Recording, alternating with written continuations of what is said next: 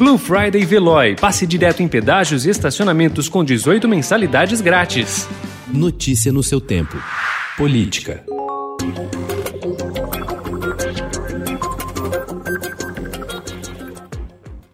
A lei de acesso à informação completou nove anos em novembro, mas ainda não pegou na maioria das prefeituras paulistas. O Estadão fez pedidos ou tentou fazer em todas as 645 cidades de São Paulo, tanto pelo sistema de informação ao cidadão como por e-mail. Apenas 204 prefeituras responderam, total ou parcialmente, as perguntas feitas sobre a rede municipal de educação. Nas demais 441, os pedidos foram ignorados ou houve falhas de sistema inviabilizando a consulta.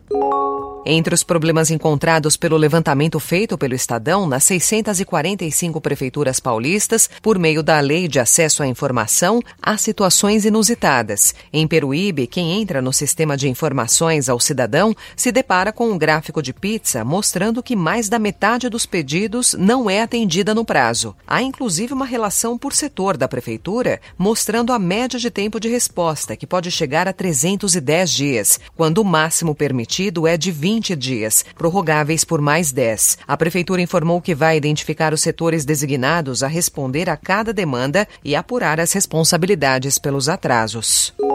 A cultura entrou no foco da disputa entre os candidatos a prefeito de São Paulo. Na busca pelo apoio de artistas, o prefeito e candidato à reeleição Bruno Covas e o candidato do PSOL Guilherme Boulos reuniram aliados na área com perfis diferentes. Enquanto a campanha do Tucano tem apoio de representantes de escolas de samba e de empresários da noite e do ramo da moda, a do líder do movimento dos trabalhadores sem teto recebeu adesão de atores globais e músicos como Caetano Veloso e Chico Buarque. Depois de se eleger à prefeitura em 2016 e ao governo do estado em 2018, com um discurso marcado pelo antipetismo, o governador João Dória do PSDB se reposicionou e agora tem pregado um diálogo contra os extremos, por meio de uma frente que inclua centro-esquerda. Potencial candidato ao Palácio do Planalto em 2022, Dória é atualmente desafeto político do presidente Jair Bolsonaro. Apesar do embate, Dória afirma que ainda não é o momento de fazer oposição ao governo federal.